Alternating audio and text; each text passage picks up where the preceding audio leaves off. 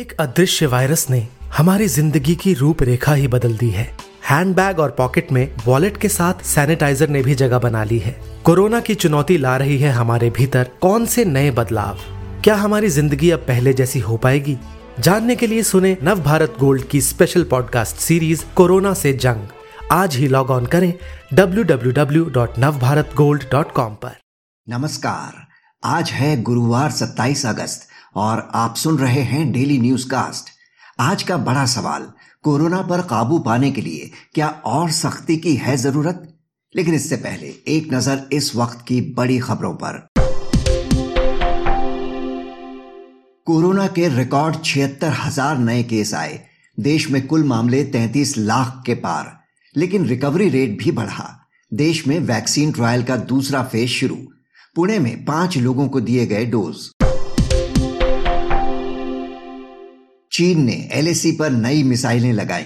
सिक्किम और अरुणाचल प्रदेश की सीमा पर तैनात कर रहा ब्रिगेड। वहीं विदेश मंत्री एस जयशंकर ने कहा, कूटनीतिक तरीके से सुलझाया जा सकता है चीन के साथ मौजूदा सीमा विवाद.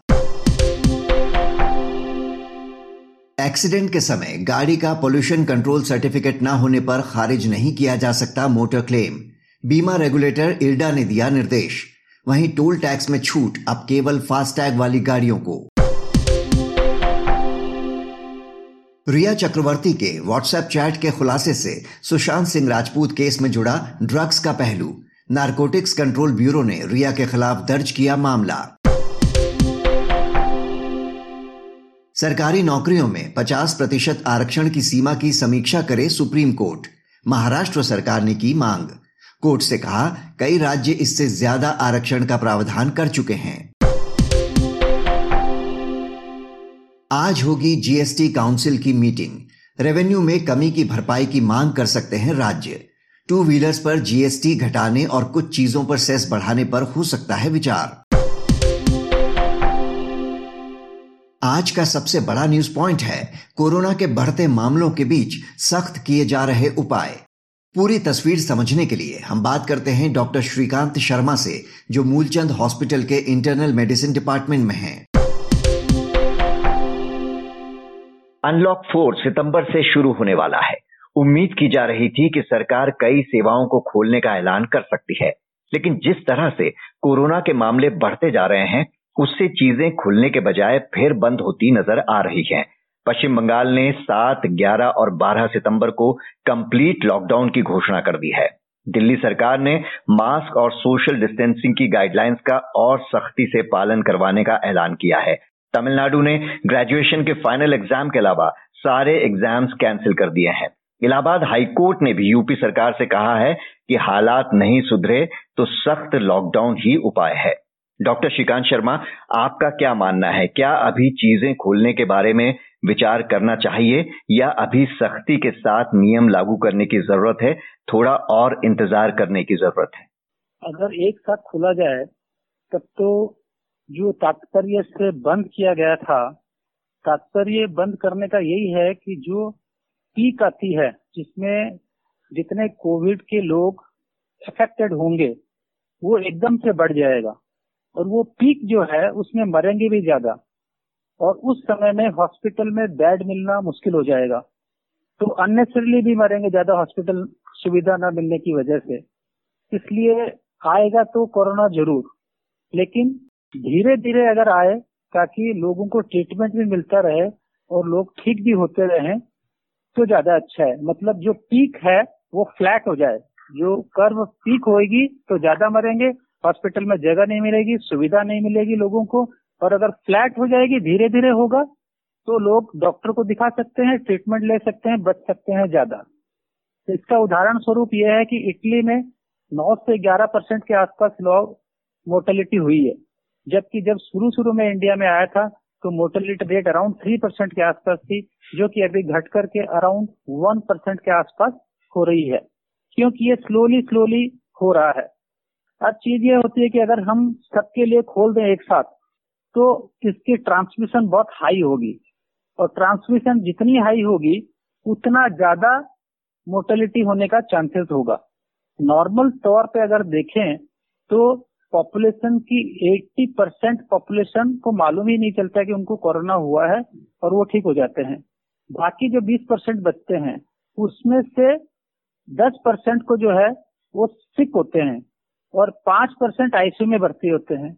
उस 5 परसेंट में उनके आधा वेंटिलेटर पे जाते हैं और जो वेंटिलेटर पे जाते हैं, उसके अराउंड 70 परसेंट एक्सपायर होते हैं।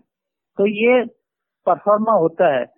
अपनी पॉपुलेशन बहुत ज़्यादा होने की वजह से 2.5 परसेंट वेंटिलेटर पे जाना भी बहुत हाई माना जाता है। और मोर्टेलिटी भी उस हिसाब से हो तो वो भी बहुत हाई होगी। तो अगर एकदम से ना खोलें धीरे धीरे खोलें और धीरे धीरे लोगों को होता रहे तो इसमें बचाव ज़्यादा हो सकेगा। जब तक ये 50 टू 60 परसेंट लोगों को इन्वॉल्व नहीं कर लेगा, एक बोलते हैं हर्ड इम्यूनिटी हर्ड इम्यूनिटी का मतलब है एक एरिया के 60 परसेंट लोगों को अगर कोविड हो गया है तो इसकी कोविड की वायरस की क्षमता कम हो जाती है और बाकी के लोगों को फिर ये होने की चांसेस बहुत कम हो जाती है। तो इसलिए हर्ड इम्यूनिटी 60 परसेंट लोगों को इन्वॉल्व करने से ही होगी। तो ये होगा तो सही, ट्रांसमिशन तो होगा, जब तक कि 60 परसेंट लोगों को इन्वॉल्व ना कर ले। तो इसलिए स्लोली स्लोली अगर करें तो प्रोबेबली ज़्यादा अच्छा होगा। एक साथ खोल देने से दुकानें वगैरह सारा तो दिक्कत आएगी। और लोगों को ये जानना होगा कि वो मास्क पहने दूरी मेंटेन करें दो मीटर की दूरी मेंटेन करें ताकि ये स्लोली ही आए। इस चीज़ को ध्यान रखना ज़रूरी है। सरकार कह रही है कि टेस्टिंग बढ़ने से बीमारी अर्ली डिटेक्ट हो रही है जिससे उसे कंट्रोल करने में आसान भी हो रहा है। और यही वजह है कि रिकवरी रेट भी बढ़ रहा है। तो क्या मामले लगातार बढ़ने का कारण ज़्यादा जाँच होना है? या लोग इस बीमारी को अब हल्के में लेने लगे हैं और बिना प्रिकॉशन के बाहर निकलने लगे हैं? इस वजह से भी केस ज़्यादा आ रहे हैं। देखिए, ऐसा है, लोग, बहुत लोग तो ऐसे हैं जो टेस्ट कराना नहीं चाहते। क्योंकि एक बार टेस्ट कराते हैं तो उनको गवर्नमेंट की तरफ़ से सुनाई देता है बाहर बाहर लगा देते हैं लिख करके तो इसको लोग अच्छा नहीं मान रहे हैं। थोड़ा एक ब्लैक स्पॉट जैसा मान मान रहे हैं, जो कि गलत है। ये देखा गया है कि चाइना का एक रिसर्च में एक आदमी को अगर पॉजिटिव है तो उसके नॉन पॉजिटिव 20 से 40 लोग हैं। तो किसी एरिया में अगर कैलकुलेट करेंगे कि कितने पॉजिटिव लोग हैं तो उसको आप अप्रोक्सीमेटली 30 से मल्टीप्लाई कीजिए, उतने लोग वहाँ पे कोविड की हैं। अगर 10 पॉजिटिव है, इसका मतलब 10 इंटू थर्टी थ्री लोग उस एरिया में पॉजिटिव है। ये रिसर्च से देखा गया है। तो इसलिए अगर टेस्टिंग हो रही है और उसमें पॉजिटिव आ रहे हैं तो इसका इम्पोर्टेंस हम बहुत ज़्यादा नहीं दे सकते क्योंकि हमें मालूम है एक अगर पॉजिटिव है उसकी जगह पे थर्टी तो वैसे ही पॉजिटिव है।